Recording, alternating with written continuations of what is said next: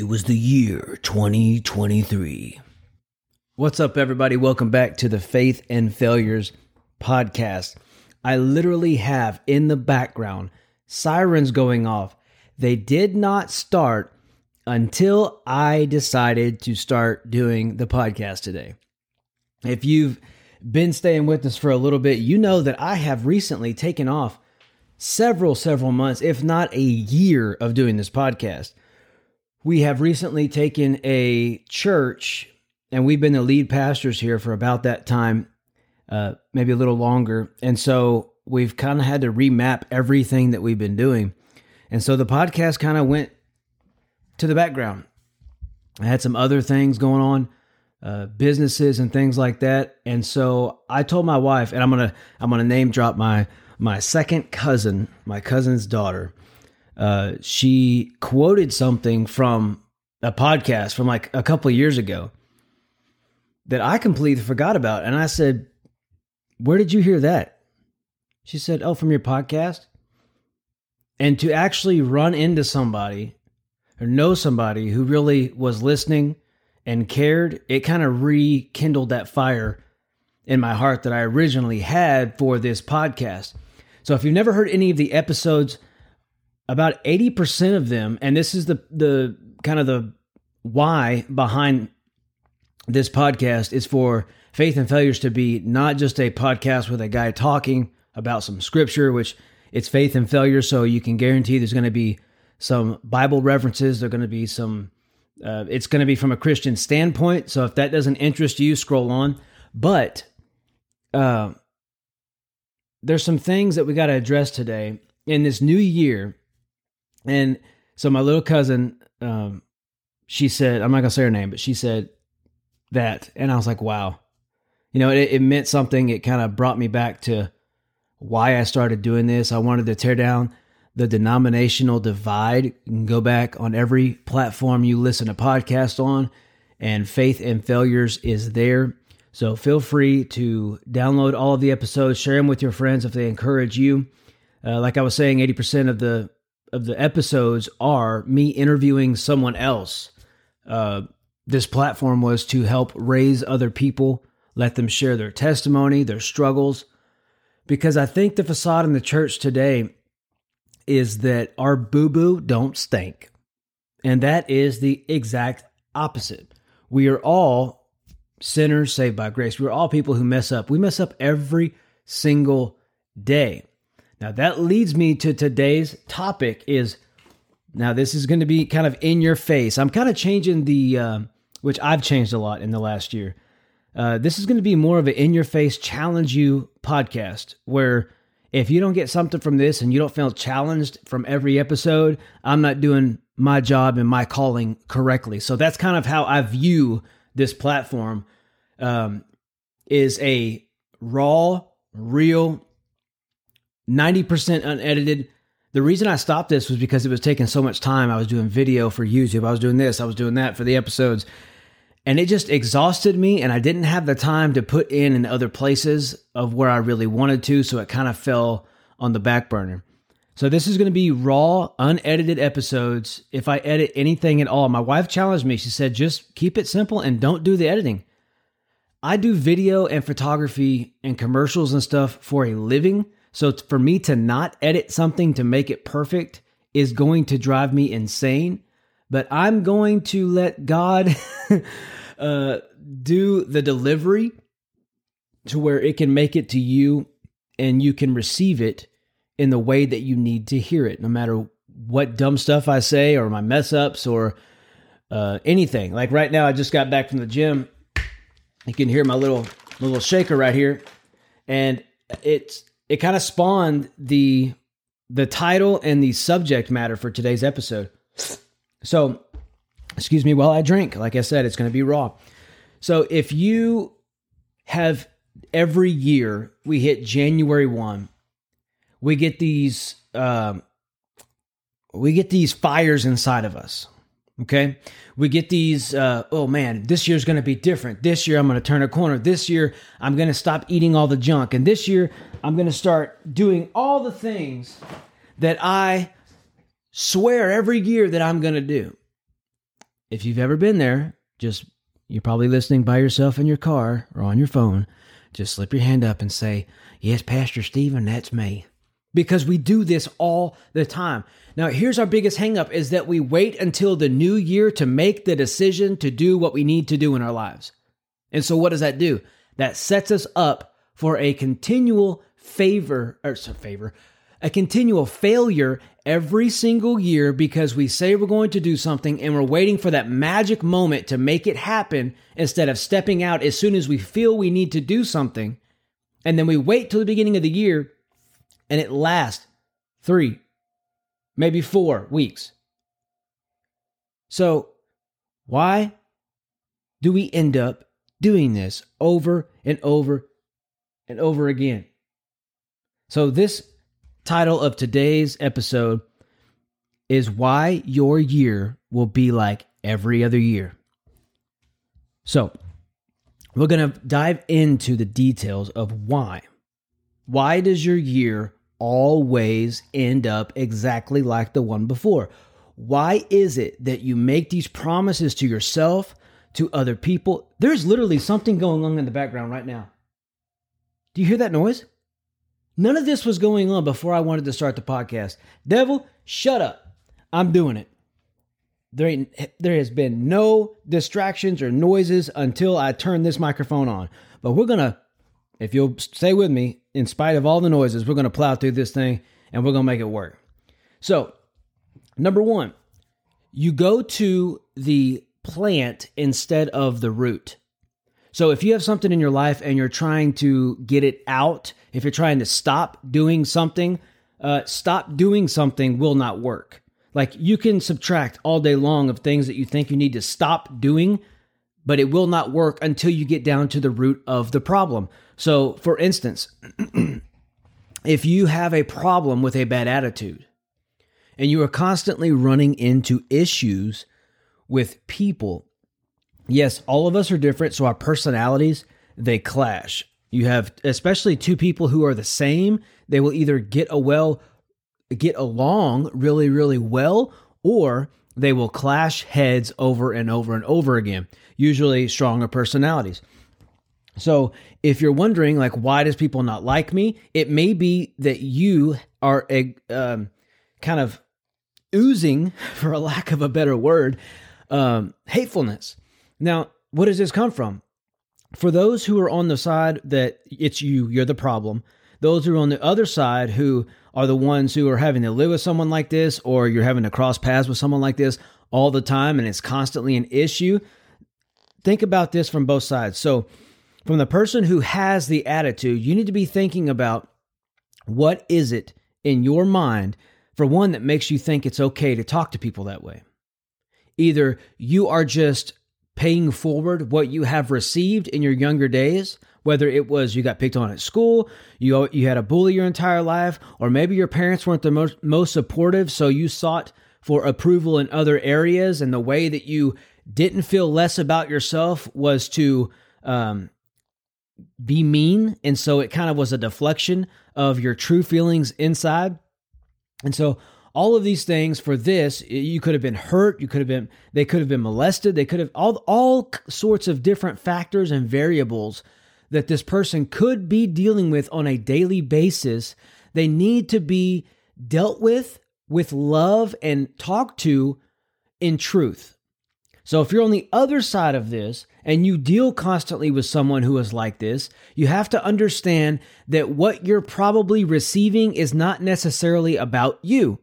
So you have to understand that it's not, you can't be selfish in this, because if you are, you'll end up making it about you when a lot of times you're living in the echo of someone else's pain from possibly years ago that had absolutely nothing to do with you. Now, here's a real world example from my personal life. So me and my wife, and you probably, if you're married or in a relationship, you have experienced this too.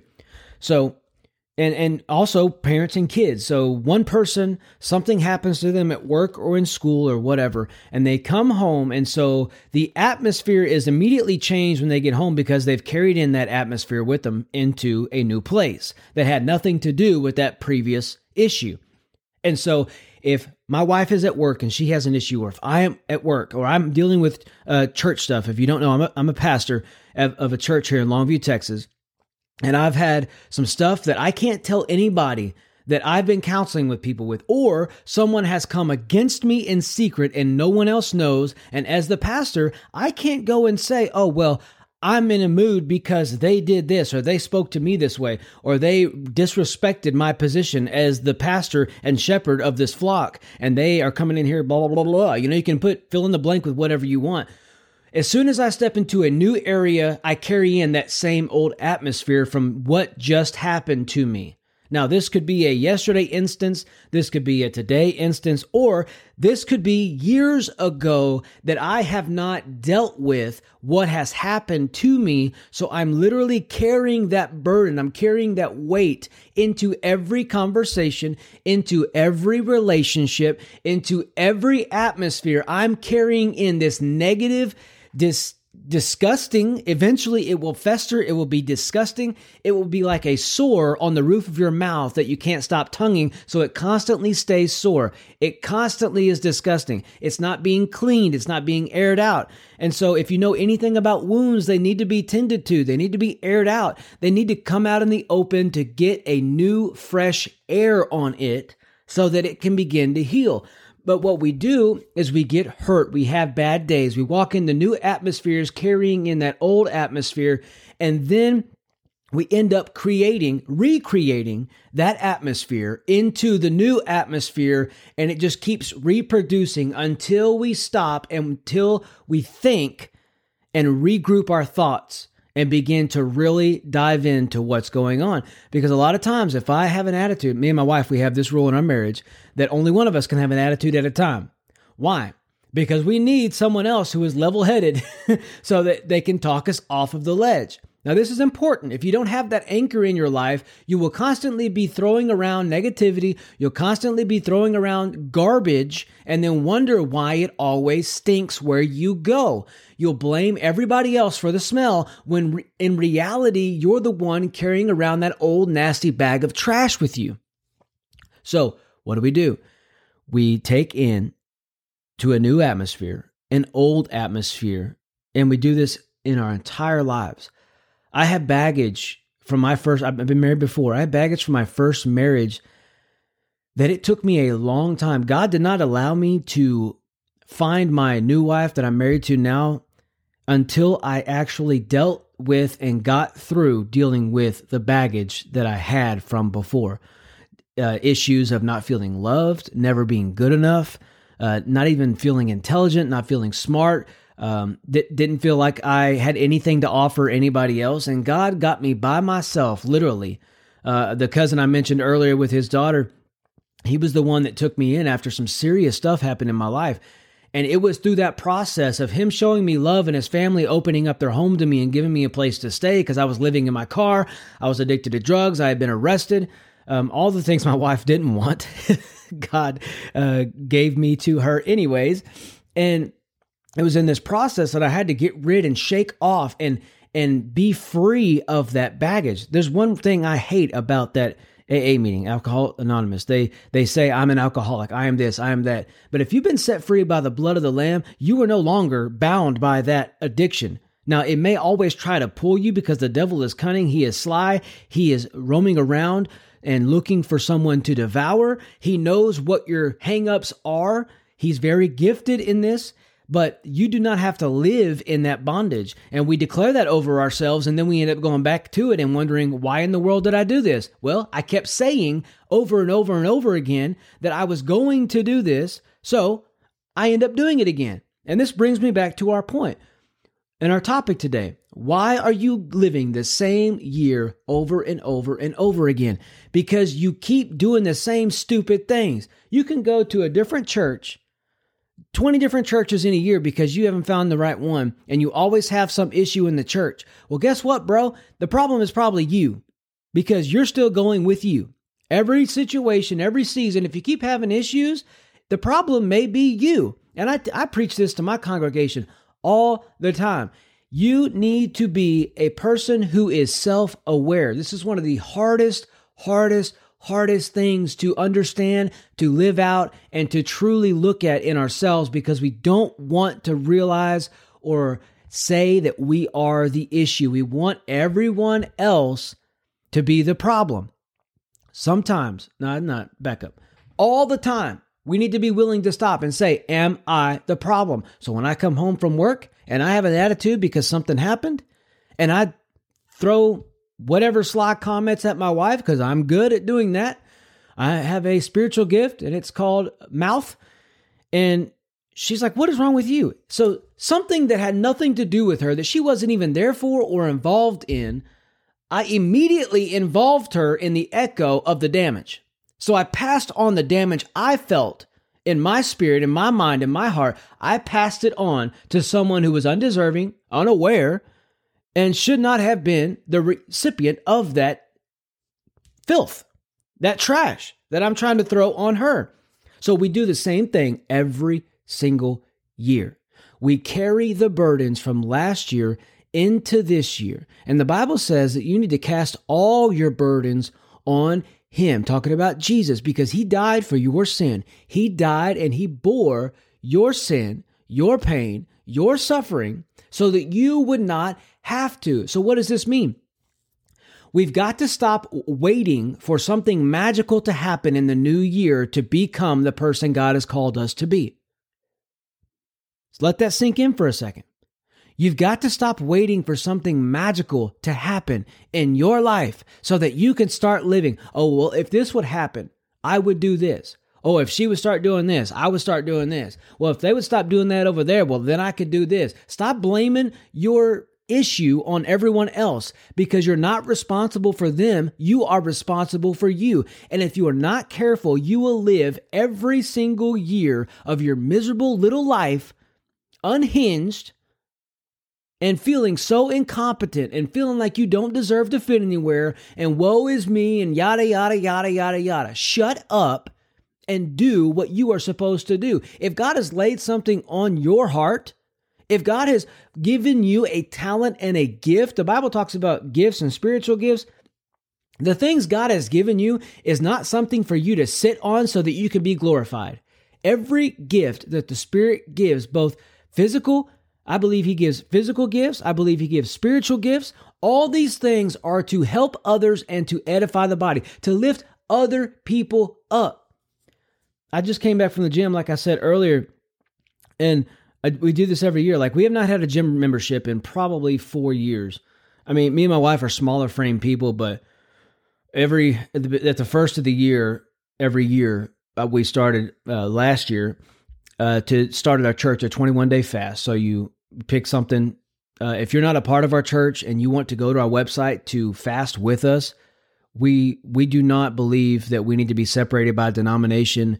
Uh, we believe that we are all children of God. If you've accepted Jesus Christ as your Lord and Savior, you are grafted in just like I am. I have no special in with God. He loves us all the same, and Jesus came to die for all of us. So if you want to go to our website and fast with us, there's different types of fasting. Go to connect, like connect the dots, connect dash church dot com forward slash twenty-one days. And you could see where we are fasting, what kinds of fast we, we have researched and done all this stuff.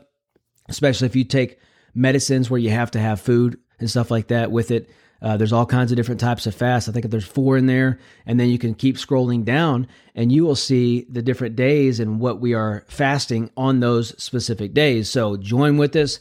And if you ever have any more questions about the fast, you can always come back to this and look and uh, get a little education, especially if you're new to fasting.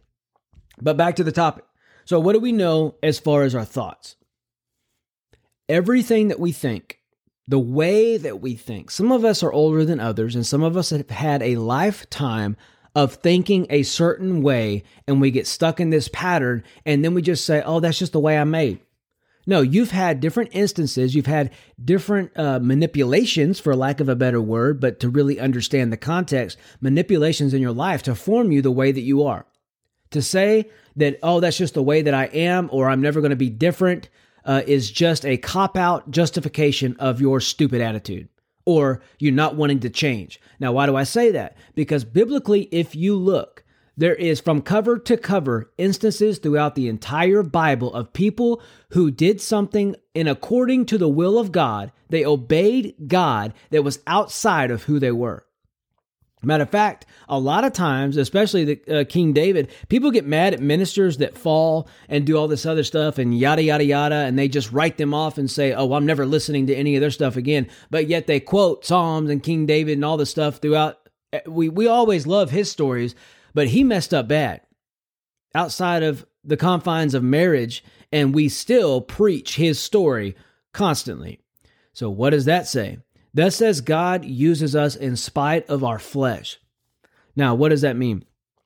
That means that you are going to have things in your life that you are going to have to work extra, extra hard to buff out. And not only you to buff out, yes, you have to put forth effort, but for God to buff out, the Spirit of God to come into your life and radically mess you up so that you can clearly see and hear what God is saying to you. So, Uh, we, at the end of every year, we go and see family up in Missouri. We have my mom and my dad live there. And we went this year, and I told the church, I told the leaders, I said, listen, we're going, we're not going to, I'm not, if something comes up and it's, it's urgent, let me know, but I need time to talk, or I need time of silence. I just need time to sit and just be.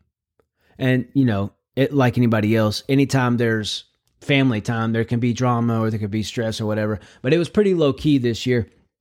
And I didn't, and this is going to sound contradictory to a pastor being, you know, all religious and God speaks to me and I read the word every day, which I do.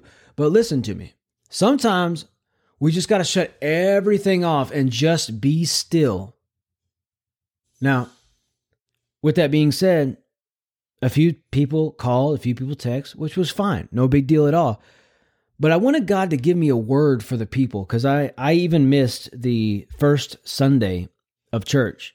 Like in my dad's day, my dad was an Assemblies of God preacher my entire life. You didn't miss that church. You know, there's special days, you know, you don't miss and all this other stuff. But one of the board members said, well, why don't y'all just not hurry back and just take your time and enjoy your time? I said, well, if a board member says that, you know, who's going to fight against that? Everybody take a vote. I'm just kidding. So I did. I didn't re- I didn't read the Bible. I didn't really return any text. I didn't hurry back to my phone. I stayed off of social media. I wanted to I wanted it to be kind of a almost a purification process. Now, I ate a lot of sweets, so that may have evened things out. But I wanted God to just have my ear if he said something. And it was it, it was a unique experience, because in these twenty-one day fasts we're doing at church, uh, we have prayer meeting every Tuesday, and I told the prayer people last, or yesterday, today's Wednesday, I said, I want you to ask God, what can, what can I do for you, Lord? Not what can God do for me? We, we tend to be in the church, in the Christian regime or whatever, we want to consume all that God has to offer us, and we very rarely offer to contribute to his cause. We want the blessing of the house. We want the blessing of the job. We want the blessing of the business. We want the blessing of this, blessing of that. Lord, protect my kids. Do this. Bless this food. Every single day we're asking God for something, and I think sometimes we get too much in a hurry, or we get too sidetracked and distracted to just praise God for who he is and what he has done. Even in a season where you feel that you cannot find anything in that moment to praise him for because life sucks, look back and thank God for his faithfulness in all of the moments that you know he has been there and been faithful. And if you're having trouble finding your joy, if you're having trouble finding your purpose, if you're having trouble finding fulfillment, look back at what God has done and begin to praise him for what he has done, and know that if he would do it then and he was faithful then, you know that he will do it again. And so in this new year, how can you get your new year, this year, to be different than the ones before? Stop asking God for things and start giving God things. Instead of saying, God, what, what are you going to do for me this year? How can I make this year different? Number one, you have to change your thought process. You cannot, you cannot change things in your life if you are not willing to change the way that you think, the way that you see, the way that you hear, the way that you speak. All of these things must be saturated in the Spirit of God, or you will have the exact same year as last year. Just look back the last two years of your life. You can probably right now think of times in your life to where you literally had this conversation with yourself or with other people. Oh man, it's going to be my year. It's going to be my year. I'm going to do that. I'm going to do this. You know, blah, blah, blah, blah. And then you do nothing except brag about the things you say you're doing. And it's it's all a act and there's no substance. See, I want substance in my life. I want value. I want to be valuable. And the word in the in the break that I had and the word God gave me was focus. And I think we are so I'm starting a series in my church actually this coming Sunday, and it's called Shut Up. Because we have so many things pulling for our attention, so many distractions, always trying to get us to follow after someone else except Jesus. We live in a day right now where truth, they put a my in front of it and they think that validates anything they say. Your truth don't matter, bro. God's truth matters, and that is it. I want to challenge you. If you want your new year to be different, stop whining about what you don't have and praise God for what He has given you. Retrain your thoughts to think different, to see things differently. If you always do things the way you've always done them, you will always get the exact same thing you've always gotten. Your life will move in the direction of your strongest thoughts. Always. Your life, your life will follow your thoughts. If you're always thinking negatively, your life will be full of negativity. If you're always thinking bad about yourself, and I have a problem with this, I don't think I'm worth much. I don't think I do anything very well.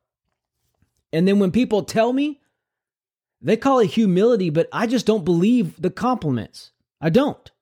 I don't think I'm worth what they are saying I am worth. That's dangerous.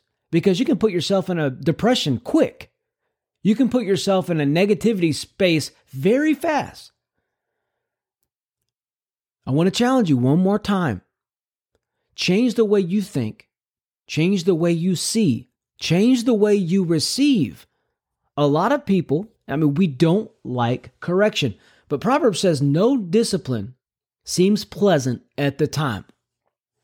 Sometimes we have to endure the discipline to make our way to God's divine destiny for our life. If we want to get better, someone has to come along and help us and correct us and rear us in the proper direction. That's a part of growth. That's why they're called growing pains, because sometimes it hurts, but it's necessary to become spiritually mature and to live a life fulfilled in twenty twenty-three. Thank y'all for listening. God bless you, and I will see you in the next episode. Thank you so much for listening to today's episode. It would mean a great deal to me if you download, share, and subscribe so you can be notified every time I put out a new episode. Once again, thank you and see you next time on Faith and Failures.